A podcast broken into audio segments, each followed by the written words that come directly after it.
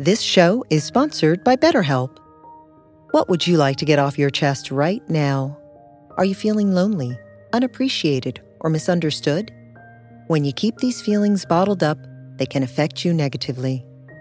Therapy is a safe space to get things off your chest and work through whatever is weighing you down. It's a great way to increase your self awareness, change negative thought patterns, and more. If you're thinking of starting therapy, give BetterHelp a try. It's entirely online and designed to be convenient, flexible, and suited to your schedule. Get it off your chest with BetterHelp. Visit betterhelp.com slash be here now today to get 10% off your first month.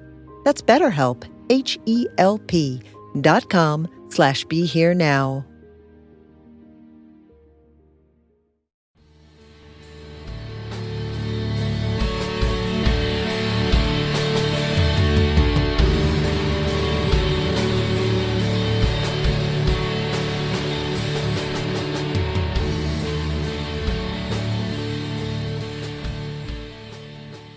Hey everyone, this is Chris Grosso with the Indie Spiritualist podcast on the Mind Pod Network. My guest today is Liam Wilson, who I'm exceptionally excited to have on. Liam is a world renowned musician, a not so famous writer, rookie father, and avid psychonaut, most well known for his long term tenure playing bass with the Dillinger Escape Plan. His other interests include traveling, yoga, meditation, and most topics that fall under the umbrella of mindfulness. Liam lives in Philadelphia. Liam, thank you very much for joining yeah, me. Thank you. So, you're obviously most well known for your involvement in the incredible band, the Dillinger Escape Plan, someone I've been a fan of since the 90s and had the fortune of seeing numerous times. Always an incredible show. And we'll talk more about that later. What I wanted to start out with was something I'm sure you're known for, but definitely not as well known for, which is your interest in yoga and meditation. Sure. So I thought that was great. I actually I didn't know that for many many years until recently that you had that interest. So I would love to start out if you could talk a little bit about what really sparked that for you in your life. You know, a book, teacher, whatever. Yeah, I I mean, there's I growing up, I felt like there was always. Um, I mean, I grew up Roman Catholic, so uh, there was always kind of a religious over undertone to certain things. I had my you know mixed feelings about it. Yeah. But always kind of enjoyed the the uh, the, the self awareness part of any religion. You know. Right. Um, so I think it was a combination of like various things. I think it was uh, you know my mom handing me like a uh, Surf the Himalayas book. I don't know if anybody remembers that. It was, I don't I don't even know where it came from, but it was a, it was a book about it com- uh, combined snowboarding and meditation. Cool. Um, so things like that, uh, interest in like seances and kind of being you know raised on, um, you know, kind of early heavy metal, and there was always that kind of like darker Oh, yeah. satanic vibe that Yeah. you know being raised Roman Catholic, you're like, oh, okay, let's you know, let's research that. Let's read some Aleister Crowley. Let's read the Satanic Bible. Let's, you know, just Yeah. to be, you know, a rebel or something. Yeah. Um, and then through those things, you know, you get into hardcore, uh, you know, or I got into hardcore, and then it was like Krishna, uh, different, you know, pamphlets at tables. I, I mean, and I'm I'm skipping through different things. here. Right. Right. Um, and then I also think that a, a combination of, you know, which may, we may or may not dive into, um, you know, I, I think that certain people living in the East, they have a meditation tradition. They have all this other stuff. For me, it was like psychedelics and pot and music. And that was kind of my meditation, or that was like, you know, I was never, I've, oh, I guess I've always kind of been self introspective. And those things make you turbo self introspective. Oh, yeah. So, um, and I think that much the same way nobody goes like birding without like the Sibley's guide to birding. Like I didn't necessarily want to get into those realms without like some understanding of what I was dealing with. So Yeah.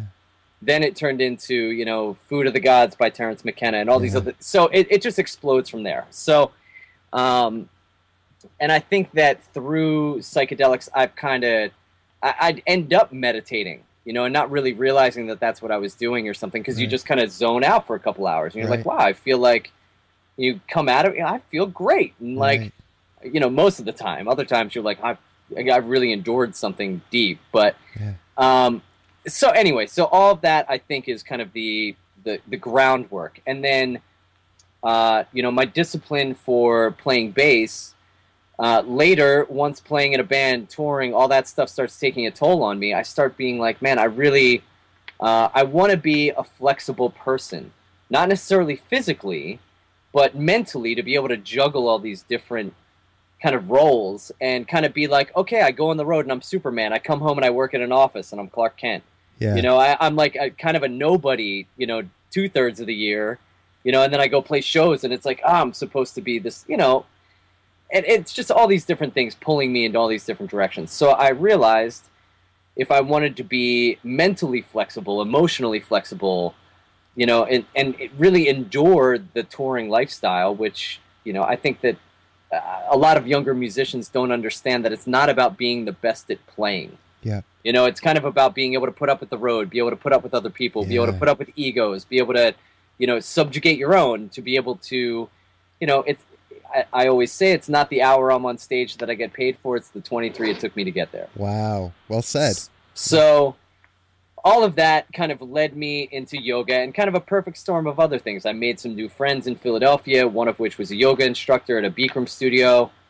You know, another friend of mine was dating a yoga instructor who was doing these like free Wednesday classes for like older women, and I would just drop in and just try it out. Um, and then, you know, through that, I, I, you know, Bikram for me especially was just like such a huge breakthrough because it was um, the closest thing I could find to being on the road or being on stage because it was like about an hour, you know, a little bit more Yeah. hot, you know, kind of like you know on the on stage you're sweating your ass off. Oh yeah. You're trying to do something physical while maintaining your like mental, you know, focus, and at the same time, kind of trying to let go Yeah. you know so it, to me the bikram world was very you know similar and it was kind of the best warm-up that i could get for the road so i got very i, don't want to say ab- addicted but obsessed with that being my um my off-road uh maintenance Yeah. I mean, and then I'd start going on the road. So anyway, that's kind of how I found yoga. It was mostly a uh, a, a thing, kind of like, well, I'm not. I don't go to yoga because I'm flexible. I go because I'm not.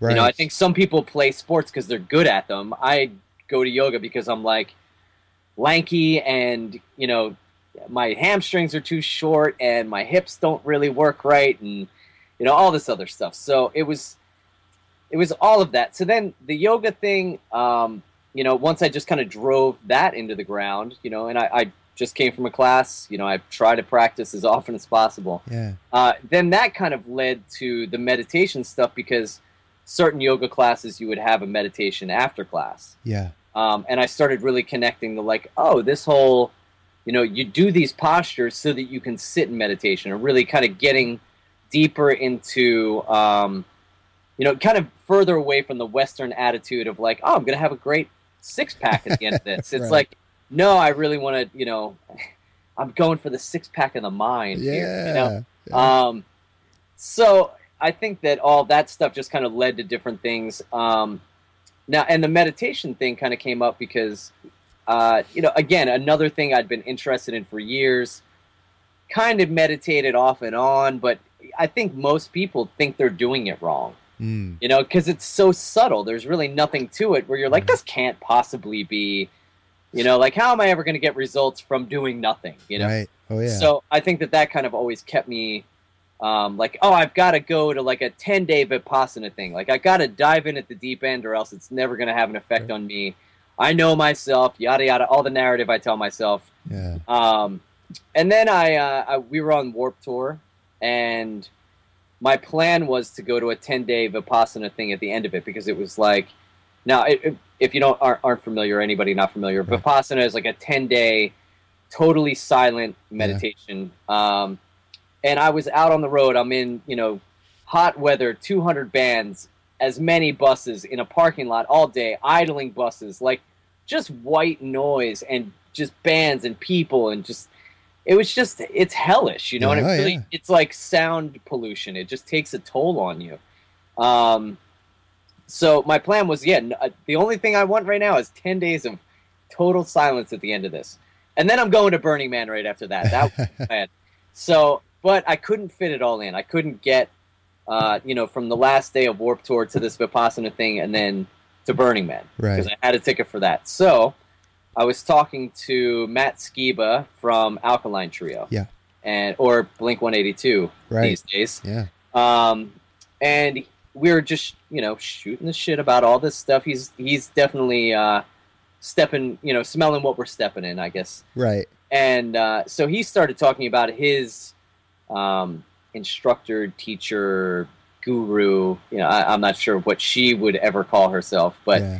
uh, it's this woman, Nancy Cook de Herrera Okay. and she was uh, one of the women, pretty much the woman who brought the Maharishi over for the first time. Okay.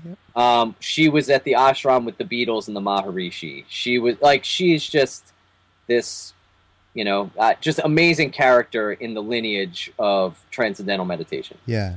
So she, but at the same time, she's not necessarily part of the TM organization. Right. Uh, she taught David Lynch. She taught Howard Stern. She taught Donovan. She taught, you know, Wow. I mean, she is like Madonna, I believe. Like she is the like TM instructor to the stars, the Hollywood, you know, but not and and very Hollywood, but at the same time not at all. Cool. Um, and you know, I should also mention she passed away to 2012, I believe. So, you know, rest her soul right. um, Anyway, so I got her number, and her deal was I don't believe in spending twelve hundred bucks for the TM technique. I think it's silly, and the Yeah. Maharishi never would have wanted it that way. Yeah. And so she would just take like a three hundred dollar donation, wow. give give it to charity, and then you would just kind of go visit her th- uh, three times over five days. Yep. And bring a bring some fruit and some flowers for a puja. Yeah.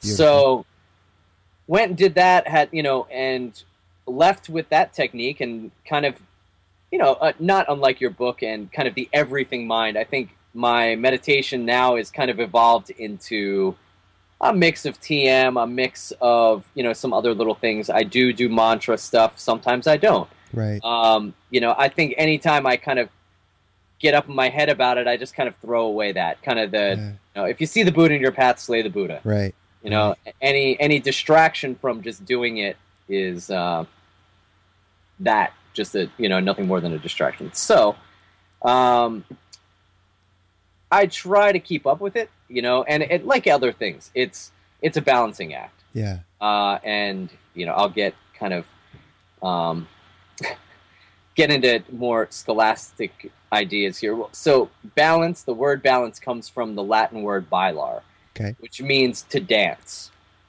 And I always kind of thought that was an interesting thing. 'cause it's kind of like a tree, you know. It's like when the wind blows, it sways, but it always kind of comes back. It's always got its root. Yes. So I feel that way a lot with meditation. Sometimes when I'm on the road, I only meditate once a day, like before we play, and because that's the only time I really get. Yeah. And sometimes I don't get to practice yoga for like you know uh, really practice. You know, stretch before a show, sure, but like really like dive into a practice. It might be four weeks before I really get that kind of attention. But you know, I always just try to come back to it. Yeah. I feel like meditation is the same way as as you uh, as you introduced me. I'm rookie dad, so Yeah.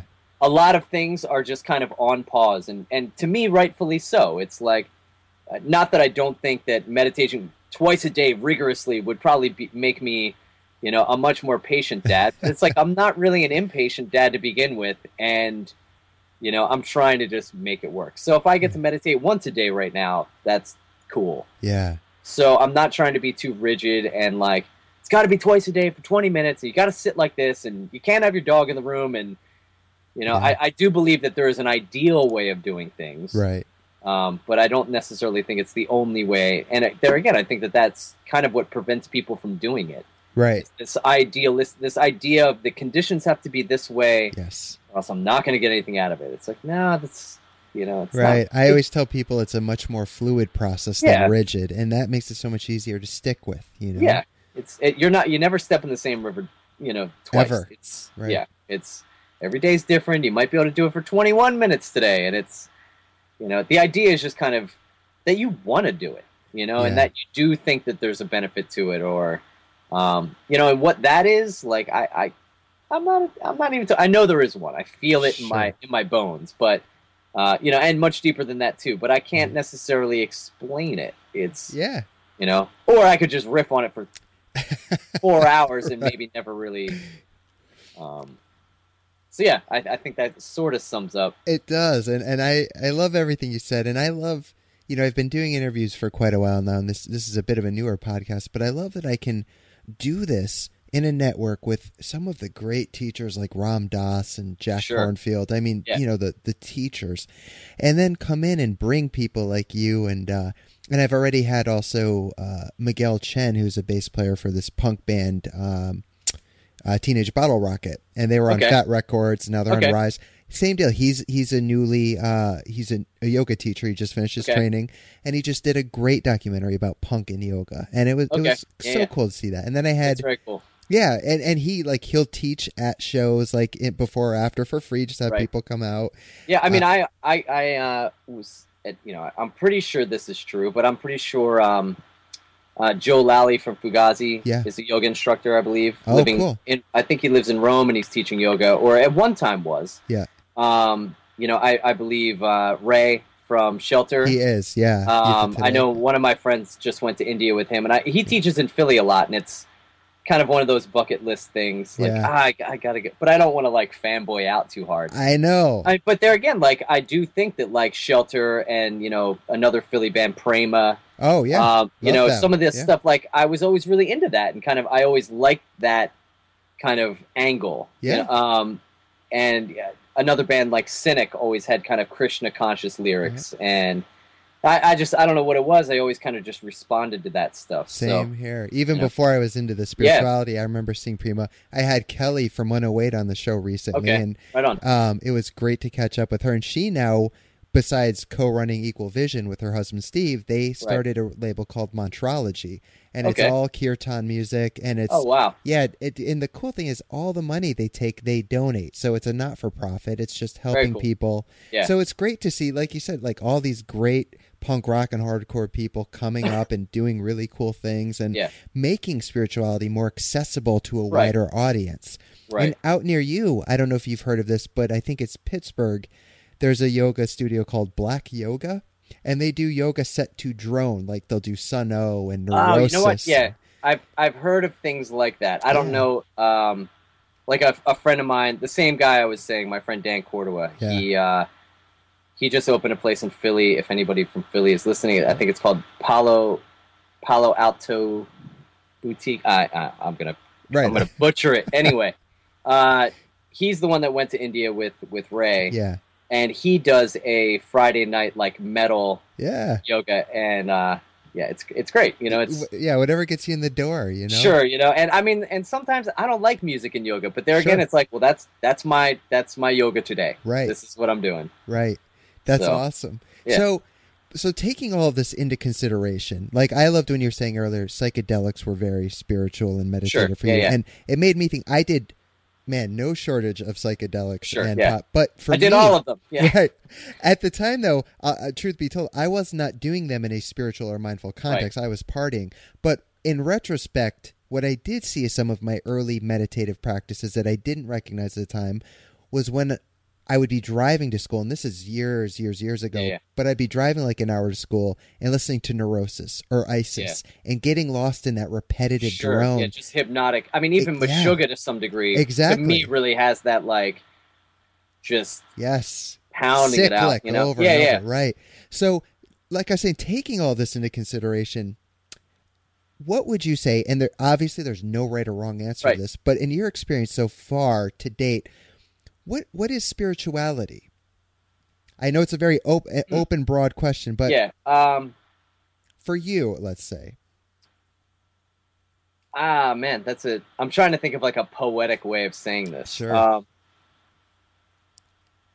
if it helps when I answer, I just simply say waking up, so it doesn't get any Yeah, less yeah. poetic I mean, than that. So, No, that's that's that's a good one, and I have a tendency to kind of complicate it. Um, but I, I think it, uh, it it just kind of has to do with uh, maybe something about like being comfortable with your own personal emptiness, yeah, or like, yeah. or or, and I, I do think that it's kind of it, it's tied into, uh, you know, something about life and death. Sure. You know, or and, and just kind of your relationship with life and death and the interconnectedness of the two. Yeah. Um, Yeah. Something in there. I, but I- yeah, waking up is. I mean, waking up is something else to me. I think that there's a lot of people who are spiritual and, um, you know, and who kind of do it right and are and moral and, you know, kind of the whole thing where it's like you don't really need the Ten Commandments Right. to be a good person. It's nice to see them written down and be like, oh yeah, that okay, that's Yeah. that's a pretty concise way of doing it. But like, I think in your heart of hearts, you know Right. Some of those things. You're like, hey, don't kill your brother. You know, Yeah. like please, you know, don't.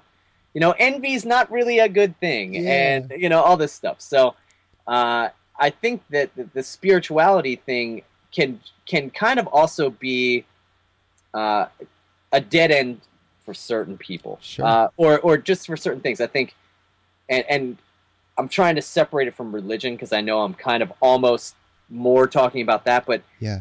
I think there is a it's inextricably connected. Right. Uh, Yeah. But I think that there's a difference between spirituality and waking up. For me personally, I think Yeah. that you can be practicing and kind of never really have that. You know, I mean, because there's so many people who would claim spirituality who are just total assholes. Yes, you know, are just like are just like pure evil. right. So right. um, I don't know. I it, it's it's it's touchy, but I I agree. I Yeah. just I might take it divided a little bit more. Yeah. Um, Yeah.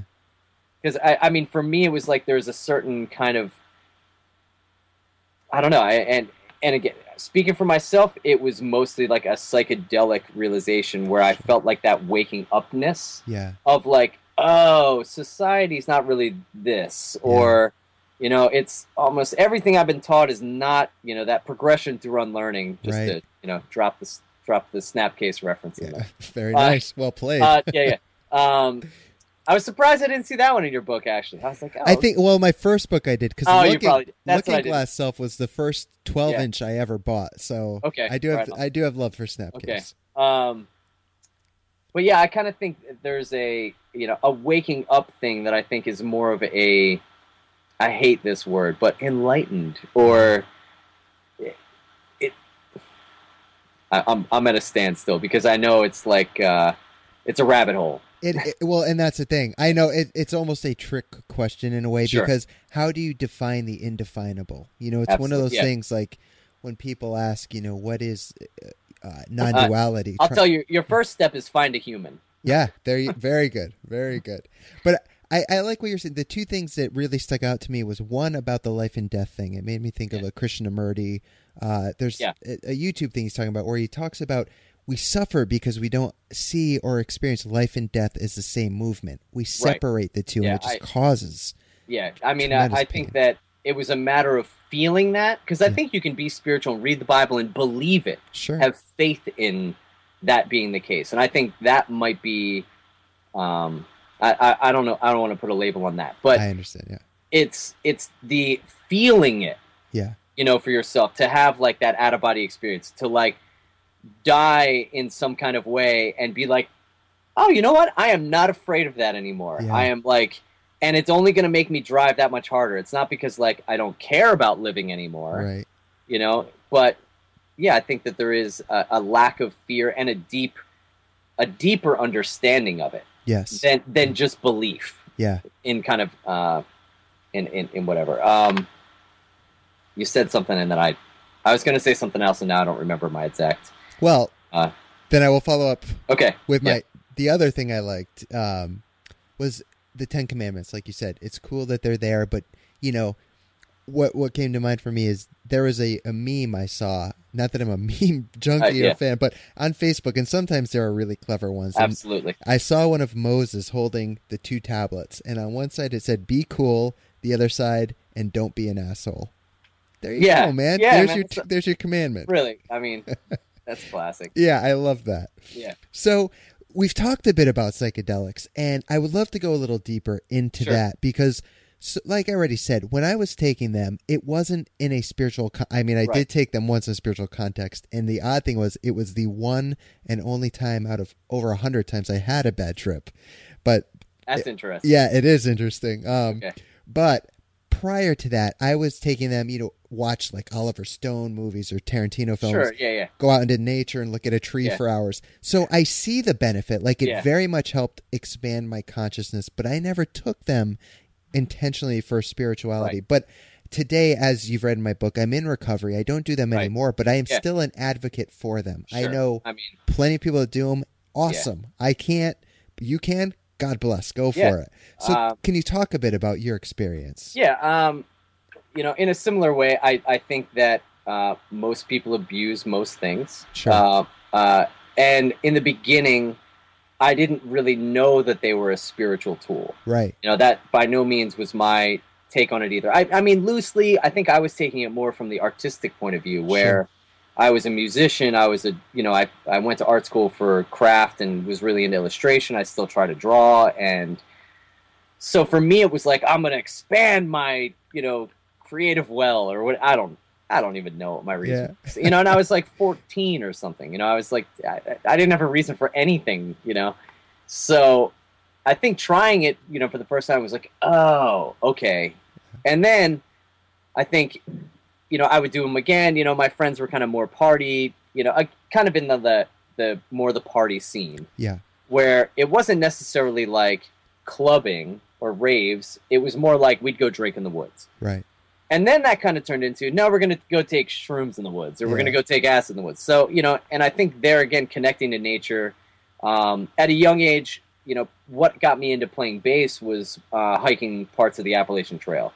Cool. Uh, I've told that story a million times. If we need to go there, we can. But Maybe you can any- tell me afterwards because I Yeah, yeah. actually I'll look it up. I haven't heard that. Okay. But so you're so anyway, that that the nature connection was always there. I was always really into the wisdom of nature. Yeah. You know, the kind of the the library of sorts. absolutely. Um, so I think it was kind of a matter of uh, getting comfortable doing psychedelics in nature and by myself. And I'm not sure if that was like my friends just never showed up one day or I had a deliberate thing. I think one time I can remember like I'll just take like the the dust at the bottom of this shroom bag, and next thing you know, I'm like launched off uh, wow. by myself, kind of. Uh, Yeah. anyway um so i think all that stuff though it just kind of it connected me to something bigger you know and Yeah. something other i realized that there was some kind of you know or and realized being a personal take on it but i had an innate sensibility that there was a higher force right. Sure. um, or you know, kind of like maybe like a magnetic field. There was Yeah. some other level of supreme consciousness or yes. Grand architect. Whatever, yeah, uh, organizing intelligence. I love Yeah. that. Um, you know, any of that stuff for me, I kind of felt it was like a palatable thing. Yeah. Um, and once I kind of realized that, I kind of had this security of like, oh, like I'm important. I'm also insignificant, but you know, there is Yeah. a purpose to me, and uh, you know, I can't just be like a, a wasteoid. I need to, you know, do this stuff. So then the psychedelics kind of became like a personal thing where I started doing it by myself all the time. Yeah. And as a lot of people would say, it's kind of like therapy. You know, if you you know done right. I'm not saying Oh that yeah, no, you're very right. not everybody, as you said, not everybody can handle it, and not everybody has the kind of the toolbox. Right. You know, it was. I, I think through doing those things, I kind of realized.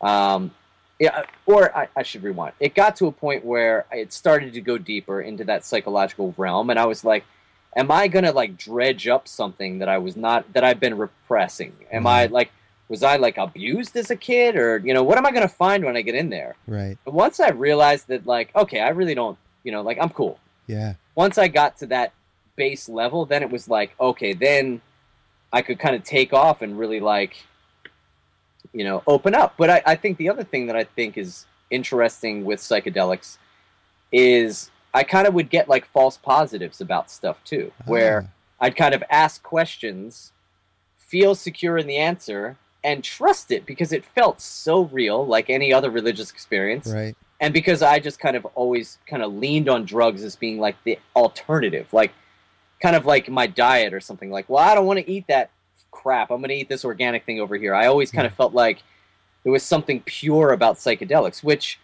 I also don't think is true. Like I Mhm. think there are there are some kind of um, danger zones. There's some like trickery. Yeah. You know, sure. it, it's got a sense of humor and it's got it's it's got a personality. You Yeah. know, and um, once I kind of realized that whatever that consciousness was wasn't just like purely benevolent, like it is, but it's not afraid to like take the piss out of you Oh yeah. you know, and kick your ass around a little bit. And once I realized that, then it was like, oh, this other, this whole other kind of disappointing yet liberating feeling Yeah. um, of kind of realizing that that's not all there is either. I think that Sure. you know, and again, back to this everything mind thing. Then I started going back to, um, you know, different faiths, different, you know, other things, meditation, Yeah. other drugs, Yeah. Right. you know, like, right. you know, or kind of making it more like, um, you know, I would take acid and shrooms and kind of have it be as ceremonial as I could make it. Right. But it's nothing compared to going to like a legit ayahuasca ceremony, which I've had the privilege of going to. And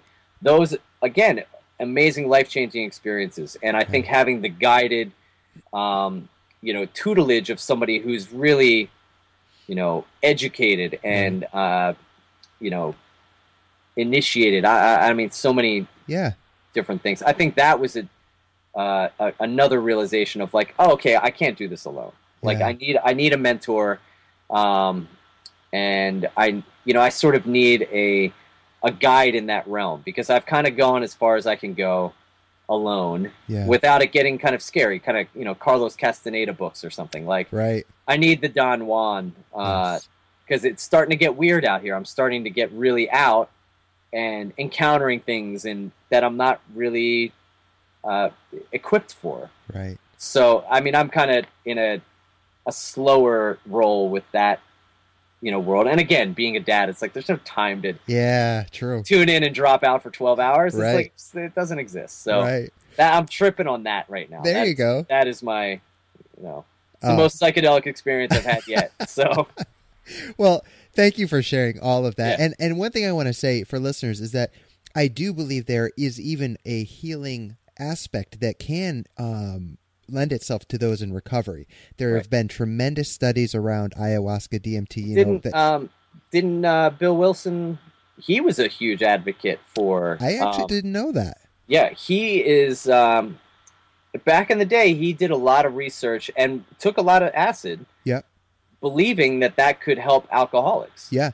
Well, and so and I I do believe, like you said, done Yeah. under the right context. There, absolutely. there's a great doctor. I, I not. Yeah, go ahead. Oh, I was just gonna say a guy named Gabor Mate who Okay.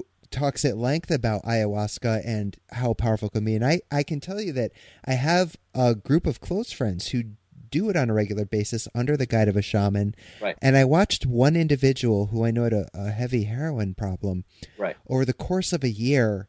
Actually, immediately Yeah. after the first one, but oh my God, a brand new person, the life that came back into him, it was, you could feel it. It was like you Yeah. felt high yourself being around him. No, absolutely. I know what you mean.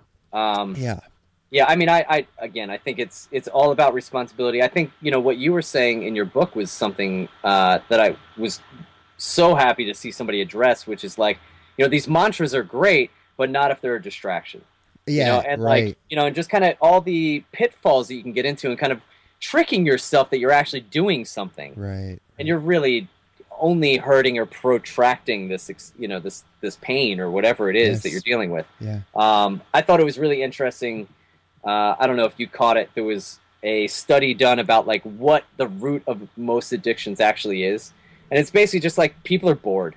Yes, I, I've like- read. Yeah. I'm like, yeah, duh, you know, or just kind of that, um, you know, and this is kind of a. I think Louis C.K. has a joke about uh, his kids not watching television, and he's like, oh, you're surprised when like they aren't interested by like, oh my god, there's this hawk and it's got a rat in its claws and it just ate a snake and like, and all you want to do is watch TV because it's just like colors screaming at you, you know, and all this stuff and how like everything is just kind of bland Right. because you're you know you just kind of overstimulated yourself by all this other stuff um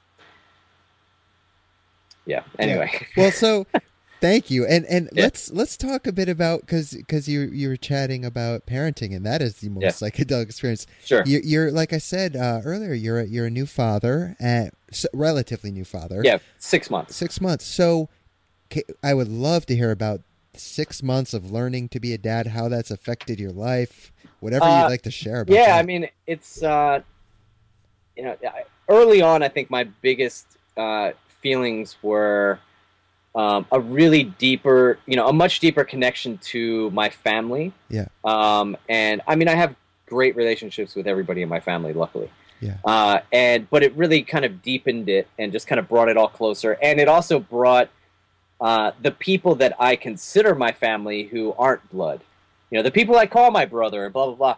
Right. It's watching them really, you know, certain people more than others too, especially the ones who have kids already, really like becoming that village, yeah, you know, and feeling like people are wait, you know, granted they only want to come and see her, but they're like, you know, they do come and Right. they and and you know, just it was just a great time to feel that village vibe. I mean, we had people just like dropping food off on our doorstep, not Mhm. knocking, you know, just sending a text a couple minutes later, like, "Hey, just left you something." wow, And it's just like, man, this is this is great, you know, and and and just kind of seeing different friends, you know, guys in my band holding my baby. It was like, you know, because it's kind of the band's first baby too. So in a way, it's kind of like this is all yours as well. Like I may be the, you know, the biology here. I may be the DNA, but like we, you're all uncles here. You are all, you know, kind of responsible for this with me yeah, in a sense. So I felt that, you know, powerful family connection. I felt, uh, you know, I look at her and I'm like, oh my God, she's got my eye color, but she's got my wife's eye shape. And, but maybe my eye color is actually like my grandmother's, but maybe her eye color is actually like my great, great, great grandmother's. Right. So kind of thinking about that, you know, and I'd never know. I mean, there's a certain distance back that I'll never have a photo. right, Um, but just thinking about that and being like, wow, you are the, the cumulative effort of generations of DNA blend, blending and splicing. And, um, you know, so that's kind of the trippiest part of it. And kind Right. of watching her grow up and see which traits, like, is she going to have my nose or your mouth or, um, so all that has been a big, you know, head spin. Uh, the That's other great. thing is uh, the connection to sort of society and humanity and like just biology in general and kind of being that you know back and forth between that i feel so unique and significant because i can look and see my genetics right in front of me yeah, at the same time i feel completely insignificant because now i just feel like some cell that's just divided yeah, I'm sure I could telescope myself out far enough where it just looks like a petri dish of nothing. Right. And to kind of be like, man, you know, to get over this, um, I don't know, in some way it's kind of humbled my humanness. yeah, You know, I realize like I'm not just this like supreme amazing being, like I'm also just like a kind of biological, I don't want to say mistake, but like right, byproduct, you know, of, Yeah. of years and years of, you know, random interactions and, and uh, you know, combustions and it's a it's so, a great, amazing, mind blowing thing. Yes, uh, you know, and, and I guess again, to reduce it all back down, I look at my parents and I have so much more respect for them uh, and other parents in general. But at the same time, the humorous, you know, the, the comedian in me looks at it all and is up, and I can't help but saying, anybody who was like the first child, unless you had like maybe three kids, Yeah. I don't think your parents had any idea. You know, it's kids. I mean siblings. Like, I don't think your parents had any idea what they were doing. I don't think anybody's parents had any idea what they were doing. Um, at least not for a little while. And I think that that's kind of the beauty of it. You know, I look at my mom and I I see her try to interact with my my daughter in some ways, and it's just kind of like oblivious again because it's been 35 years since she had to do any of it. yeah, Um, and just kind of like I can only imagine if I haven't picked up something for 35 years, like I don't know what I would do with that, you know. Yeah. So I think that's kind of funny and humbling and and uh, kind of homogenizing in a way. yeah. You know, it's like okay, you know, we're not perfect, and that's cool. I'm not so here to be perfect. you know? Right, right. Well, I love that man, and it makes me think quite a bit about the Zen teacher Thich Nhat Hanh, Yeah. and he talks quite a bit about seeing your parents in your own hands, and or even going back further, your Yeah. great grandparents. Like, like you said, it's, it's Yeah, you were talking about the um, looking at that chair and then kind of re- you know I, reducing it. Was a Tonkin practice? Is that what it was, or Um, I don't know if that's what it was. Um, it, it- well, there's an interbeing, um, or uh, but just kind of the idea of meditating on an object and being like that table yes, that was once a tree and before it was a Oh, tree right. that was and kind of looking at my kid in the same way and being like, wow, yeah. like you know, reducing her down to like cells and all this stuff, but also like, who are you? You know, Right. what are you? Isn't Um, that great? Yeah. it's cool. Uh, and then also watching it um, get into the. Uh, I, I don't know if you're familiar with Rupert Sheldrake. I know the name. Why am I drawing a blank on? S- why I He's uh, name? kind of like he, him and Graham, Graham Hancock are the only two guys that have had their TED talks pulled. Okay, well that's I'll, I'll which, have to look which that to up. me makes it like, okay, well then they're the two best TED talks up there. you know? Absolutely, yeah. So Rupert Sheldrake's attitude or, or idea is that um, it's uh, morphic resonance. And it's basically that like the more people do something in society, the more that it'll play out. Kind of like the idea of two different people working on the Manhattan Project. Sure, yeah, You know, kind of like, but before that, it never existed. And somehow in the ether, that information is being dispersed right, uh, and kind of the idea of you know a spider doesn't necessarily have the program to make a web it kind of downloads it as it goes right, and you know that's kind of like saying that you drop a pile of bricks off at a construction site they don't know how to build themselves. Yeah, it needs something to act on it you know in a, in a sense. So right, i'm not i'm not sure if i 100% believe it. It's not necessarily proven but i find it very fascinating and there's a you know a it smells right to me. Yeah. you know it's just yeah. got that like the yeah that just sound that makes sense in some you know or at least that's not any crazier than you know any of this other stuff that i'm supposed to believe about quantum physics you know it's you know. So um but the idea of like looking at my kid and being like okay there's this nature and then this nurture and kind of wondering about that like third dimension of it like sure, are there just going to be things that she just absorbs out of the ether and just watching that and kind of in a sense watching myself go into the future? Yeah. you know i don't know it's it, Oh, that's you, way you cool. know i mean most people I, I, i'm not most people any parent who's listening to this kind of i'm sure has had something akin to that feeling yes, you know. yeah, yeah. it's like this is you know watching it go i don't know yeah, and the funny thing, my brother is a well, he he has his firstborn daughter who's just turned two, so still Okay. relatively new. Yeah, but yeah. he said very similar things to that, and this is a person who he doesn't. I mean, he has slight interest in spirituality and physics, Sure. but he's not hardcore into it. But he has almost verbatim just Yeah. explained the experience just as you did. You know, because different- i think I, I think that it's it's that it's an experience yeah,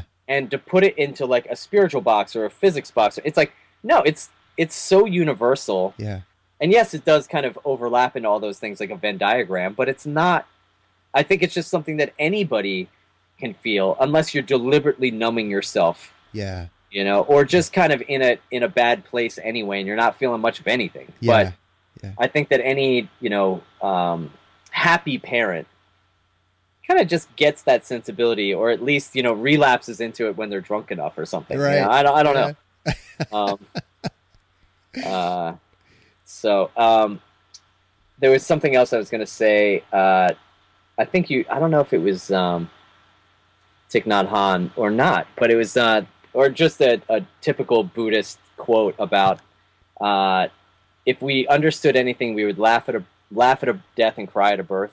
Oh, When we were talking about what is spirituality, I, I meant to interject that into the idea of being comfortable with life and death. yeah, And there was great. something about that too that I meant to say way back then. Yeah. So, Well, it's better late than never. yeah. Yeah.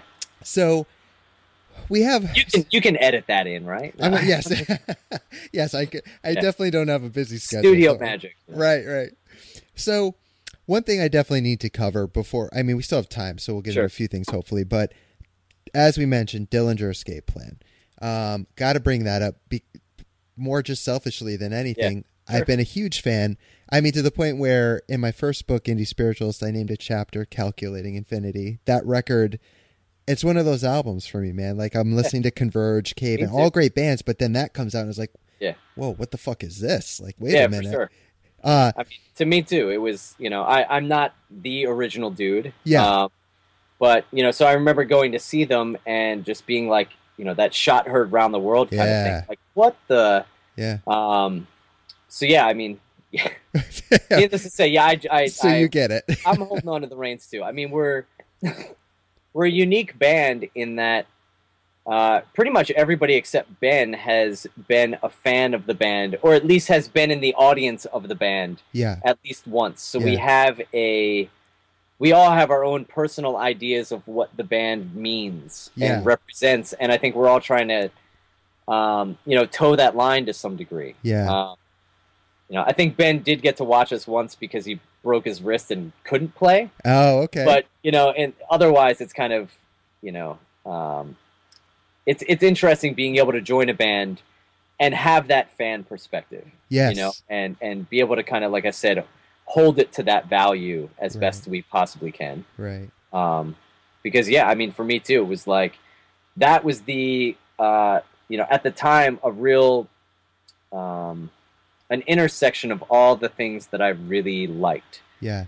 You know, Yeah. at the time it was kind of jazzy, it was metal, it was punk, it was hardcore, it was um, you know, it was really snotty and punk. Yeah. And at the same time, they all kind of looked like preppy, you know, back at least back then, like these Back short then, right. hair, like you know, banking interns or something. I don't know. Yeah. Yeah. So yeah, I, I don't know. It was a it was a real, you know, eye opening thing. And then you know, of course, the the strange uh, twist of fate that you know put me where I am. I Yeah. don't know. Well, so let me just tell listeners who I'm sure there are some who aren't familiar with Dillinger. I just want to name a couple of the highlights of what you guys have done, just so they have some scale of reference. Because This the, the, you might want to put your children away. You know this. no way, dude. This this is just a couple of of highlights that that I had to write them down so I didn't miss a, you know some of them. But recently, I mean, you guys got to open for Nine Inch Nails and Soundgarden. Incredible. You covered the Public Enemy song, one of my favorites, "Fight the Power" with Chuck D. You had Mike Patton fill in on an EP, and for those who don't like, know Mike Patton, stop listening to my show. No, I'm just kidding. but you know, singer Faith No More, Mr. Bungle, Fantomas, and, uh, uh, Yeah.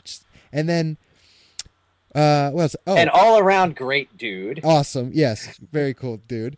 And then even recently, I saw you post that picture with um, Bushwick Bill, Oh, geez. and and yeah, you mentioned that you guys did something with ODB at some yeah, point. At Like- one point, we, we when ODB, uh, I guess it, it's kind of first got out of jail, but also, I think the last time he got out of jail, uh, he did a show at CMJ, Yeah. and we opened it, and it was like the most. bizarre- Somebody else. I, I was telling the story, or we were talking about this story, like in the van kind of thing, and somebody else mentioned who opened that show, who I can't remember, but it's like it just puts you know, it, it was like somebody Dillinger ODB, and it may have well have been like Sinead O'Connor, yeah, Dillinger Escape Plan ODB, like just something just as equally scattershot. Yeah. Um, like they picked the names out of the hat, kind of thing. Yeah. Uh, but yeah, it was weird. It was terrible. I oh will really? say, like ODB was was you know rest in peace, but man, Right. that was a that was a terrible, embarrassing. like, dude was definitely out of it. Definitely, uh, you know, it was. Yeah, drinking a little too, you know, taking a little bit too much spirituality that day. Uh, right, you know, right. a part, I don't know. Just it was just it was it was embarrassing actually. It was- Sure. I felt Oh. really, I don't know. Oh well. So, anyway, okay, but it was a great story, and that is a great story. So okay, if we set that aside, Yeah. what for you in all of your years? wh- What are how do I even phrase this, man? I because I, couldn't begin to imagine how to answer it in your shoes. But what what are some of the highlights? And it doesn't have to be specific highlights, but I mean, Uh, for yeah. you, what what Yeah. has been a a great thing about Dillinger in your life? Well, um, you know, again, talking about that family thing. Yeah. You know, like I got, you know, four brothers and, you know, multiple people who aren't in the band anymore who are still in the, you know, the unit. Right. Um, you know, it feels amazing to have had uh, you know, and again, not necessarily because it's been fun every time and not, Sure. you know, it's like I would take a bullet for these guys as fast as I would put one in them. You know, it's it's it's that duality Yeah, constantly. right. You know, you're in a one bedroom rolling apartment with 10 dirty dudes who are all pretty alpha and you know, it's not always fun, you know, Yeah. and and yes, the bus glamour gets old after a day and Yeah. all, you know, I could sour grape this thing for, you know, forever. but uh you know, it's been amazing just kind of having this crazy relationship that you don't usually have with your coworkers or your family. It's a really unique thing and and to think that I've kind of been you know, married to Greg and Ben for like the better part of like 13 to 15 years is Yeah. pretty wild. Um, so I mean, there, there's uh, you know all that kind of underlying uh, stuff there, the emotional side of it. But in terms of like, you know, things. I mean, getting in the band, you know, is, is crazy, and uh, it's kind of a head trip because I feel like some of my greatest fortune is because of Adam's incredible misfortune. For people who don't know, original bass player Dillinger got in a car accident, is paralyzed from the armpits down. Still, you know, when I mention people who are still in the crew, I mean he's he's who I'm thinking of primarily, actually, Yeah. and uh, amazing sense of humor in terms of like a, a spiritual guide. I mean, I look at that dude sometimes as like, you know, somebody to look up to in terms of Awesome. how he's handling it. He actually went to Nancy as well. So did Okay. Ben. Yeah. Um, so anyway, uh, you know, putting that stuff aside, I granted playing with Mike Patton, I was 20 when I met that guy. He was, you know, a huge hero, and for him to be really humble, it was like, "Hey, what's up, Mr. Patton?" And very quickly, it was like, "Just call me Mike," and ah, and Yeah. you know, learning how to be, you know, not necessarily be a celebrity, but learning how to kind of cope with attention Yeah. you know, and and all and and and and compliments and all all that stuff. Just how to navigate that.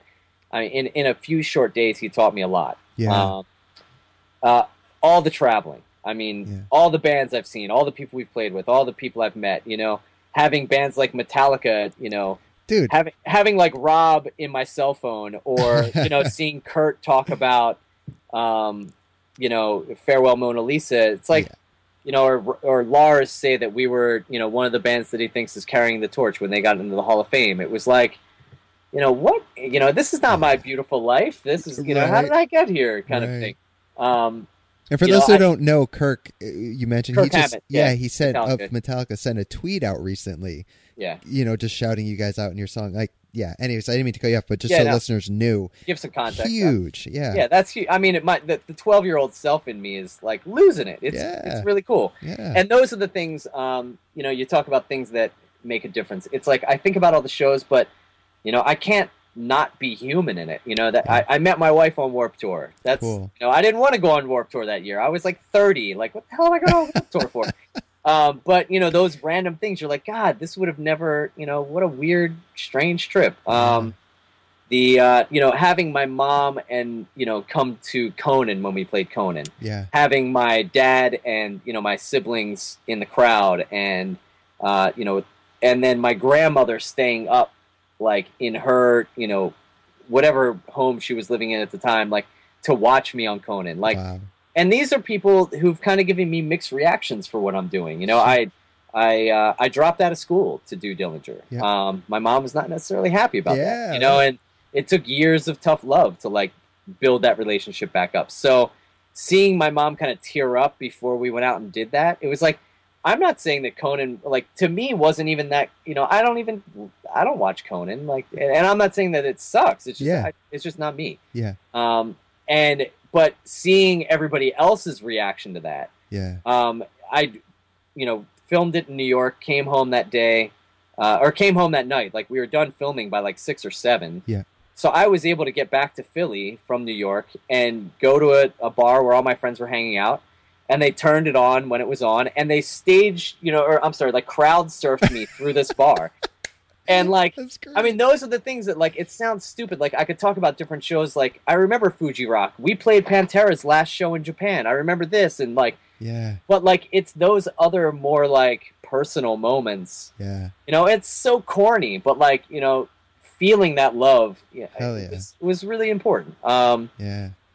So yeah, I, I don't know. I mean, I could. I wish I was more in the mood to give you like you know rock star stories or something. But it's like No, that's what you gave me is actually perfect, man. That's more Yeah. what I was because that that's what it is. It's more about the family, the emotion, the connection. The, yeah, you know, because that's I mean, really, because that's what you're putting into the music too. right. You know what I mean? It's a feedback loop. If you're just practicing in your basement all day, your music is going to be bland. Yeah. I guarantee it. Like I'm not the kind of person who thinks you should practice for 8 hours a day and not go out and like make a mistake or like I don't know, like go do something stupid Yes. and then come home and write a song about it or like you know and or just write a song in that mood. Yeah. You You know, I don't know, just like play with your life hack yourself a little bit. Yeah. Because I think it's kind of the artist's role to go somewhere uncomfortable or go somewhere that most people wouldn't go or don't have time to go. Like again, like as a dad, most of my fans who are dads probably don't have time to do a bunch of drugs and go,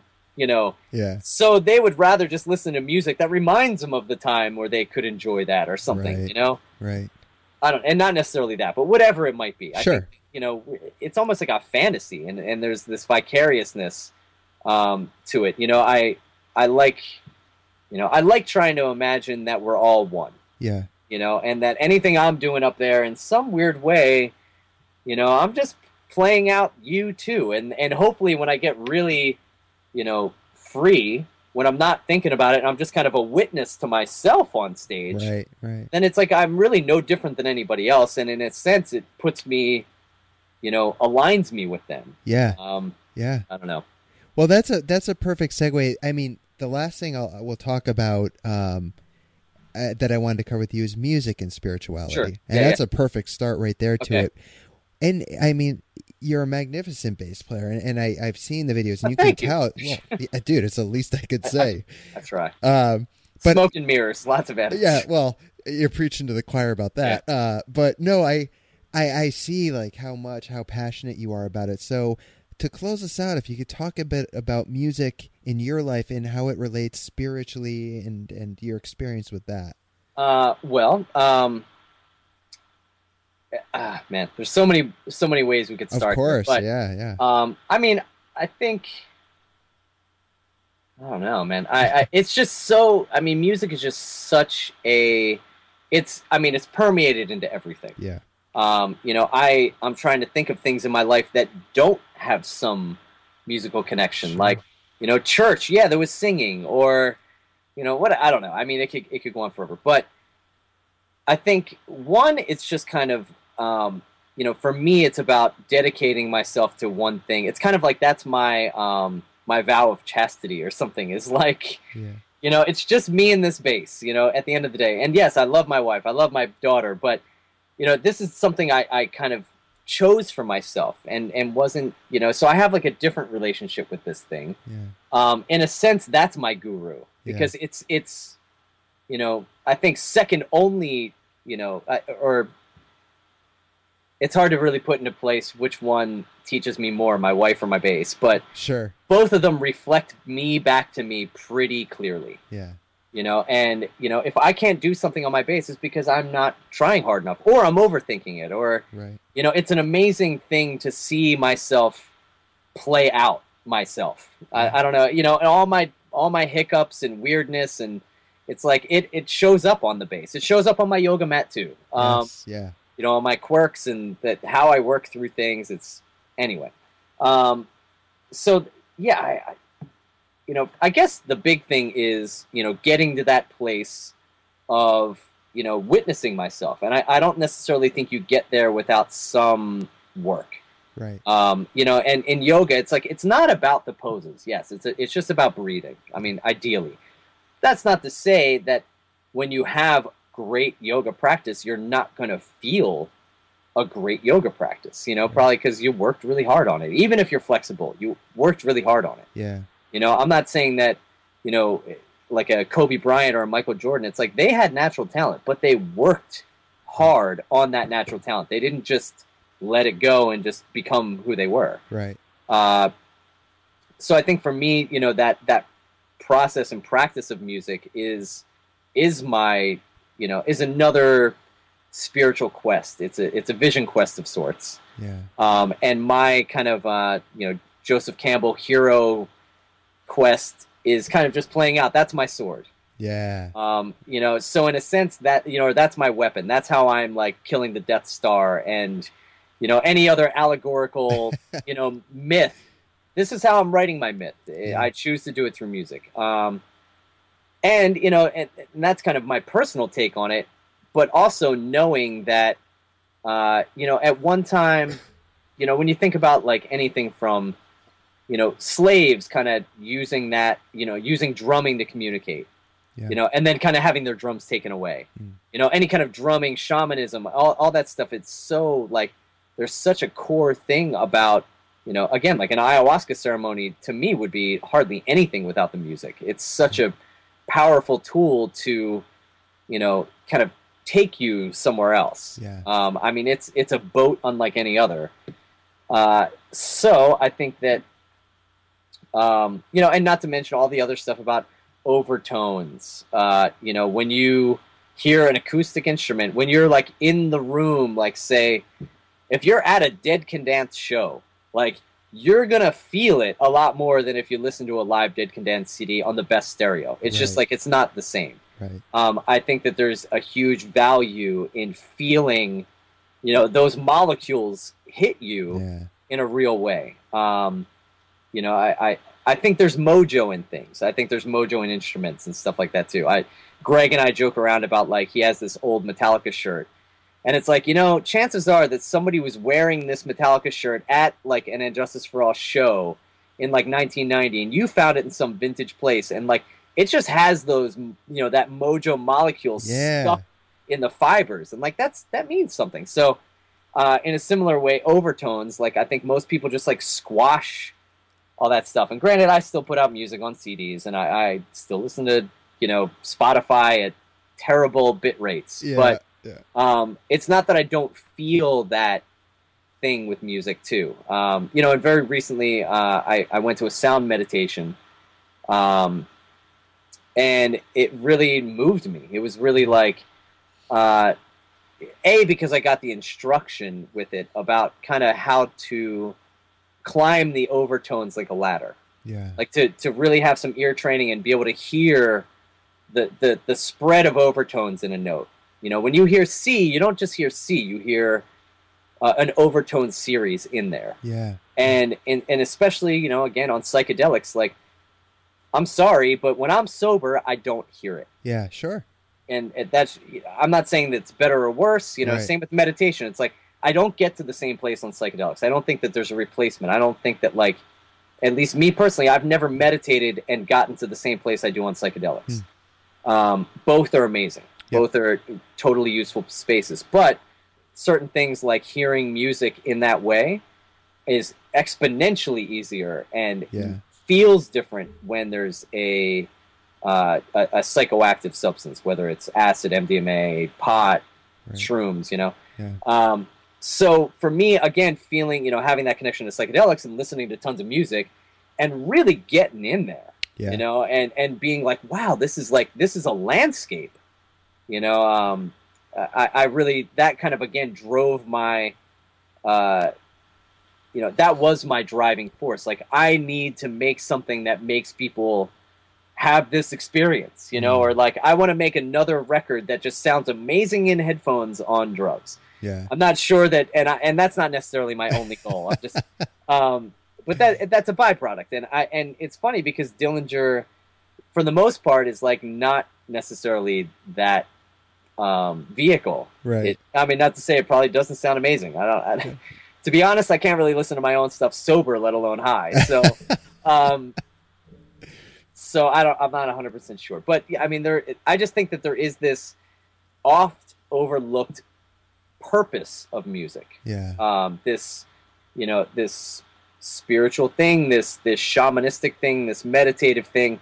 Nowadays, people are just like, I just want to dance, you know, or like, and that's cool too. I mean, of course, there there is something to it, but um, I guess in a sense, part of it is like trying to fight the good fight to not lose all of that magic. Yeah. Well said. You know, yeah. Uh, I do find it interesting as a as an artist trying to make a living playing music. I have a very um, I, I feel like I'm in a tough position because in some ways I think music should be free because I think that maybe then people would start making it for the right reason again. yeah. You know, or something. Yeah. You take you take that money side of it out, and maybe it would kind of return some of the magic. Maybe it wouldn't. I, I don't know. Yeah. Um, but at the same time, being in music, trying to make a living, I don't necessarily want to tell people that, you know, it's not worth something. Yes. Um, yeah. but yeah, I don't know. I mean, again, this is this is a question that we could, ref- and I'm kind of stopping myself because it's Yeah. like, ah, that's just an hour. I know we could do a whole show Yeah. on that, right? Well, Um, the good news is there's still a ton of stuff I wanted to talk to you about that we Sure. don't have time for. So that just means we have Yeah. an excuse to get back together again another time. Um, you know, and it, there's another. There's one book that I, I often recommend. Uh, Mm. It's called um, "The World Is Sound." Oh, okay. It's uh, uh, it's this guy Joachim Ernst, and uh, he was like a New York Times jazz writer, and he wrote this book where it's like the first part of the book is talking about, um, almost like the music of the spheres and the, you know, how we got to where we are in terms of music and like timbre and scales and how they are, why these scales are these scales, and how the human ear hears things the way it does Yeah. um, you know, talking about you know perfect pitch and how like even a field resonates in a tone. Yeah. Like an open field has a sound. It might be inaudible, but you know it exists and it, it it's it's it's there. Things are breathing. It's making noise. Right. Um, and then it also talks about how guys like John McLaughlin, John Coltrane, Ravi Shankar, how these guys brought the music of the East west and Mhm. how they made it, you know, what it is. So, um, you know, we talked about Shelter, maybe, you know, it, it- I, I, I might put like a John Coltrane or a Mahavishnu Orchestra or some of that stuff in there too, in like a, um, it just taught me something else about music having a higher purpose. Yeah. Um, Yeah.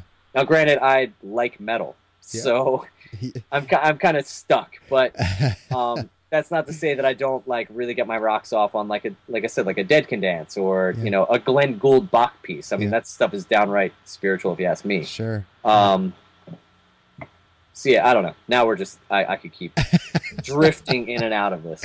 I I love it and I appreciate all of it and yeah, man, I'm very eclectic too with music. Punk and hardcore is what I came up on, but I I love all of it. You know, Yeah. it's not to love, so it's Yeah. music.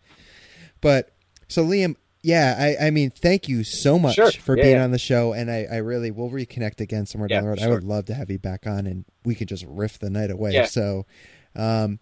I will have links up for listeners to uh, Dillinger's website and uh, and all that good stuff, so they can check you out there. And uh, and yeah, man, thank you very Cool. much. Yeah, thank you. It's been a pleasure. Yeah.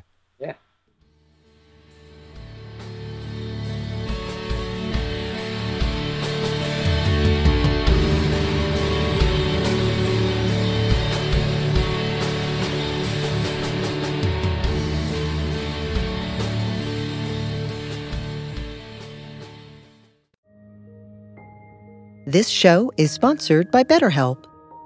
What would you like to get off your chest right now? Are you feeling lonely, unappreciated, or misunderstood? When you keep these feelings bottled up, they can affect you negatively. Therapy is a safe space to get things off your chest and work through whatever is weighing you down. It's a great way to increase your self awareness, change negative thought patterns, and more. If you're thinking of starting therapy, give BetterHelp a try.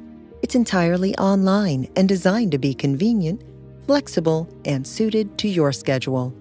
Get it off your chest with BetterHelp. Visit betterhelp.com slash be here now today to get 10% off your first month.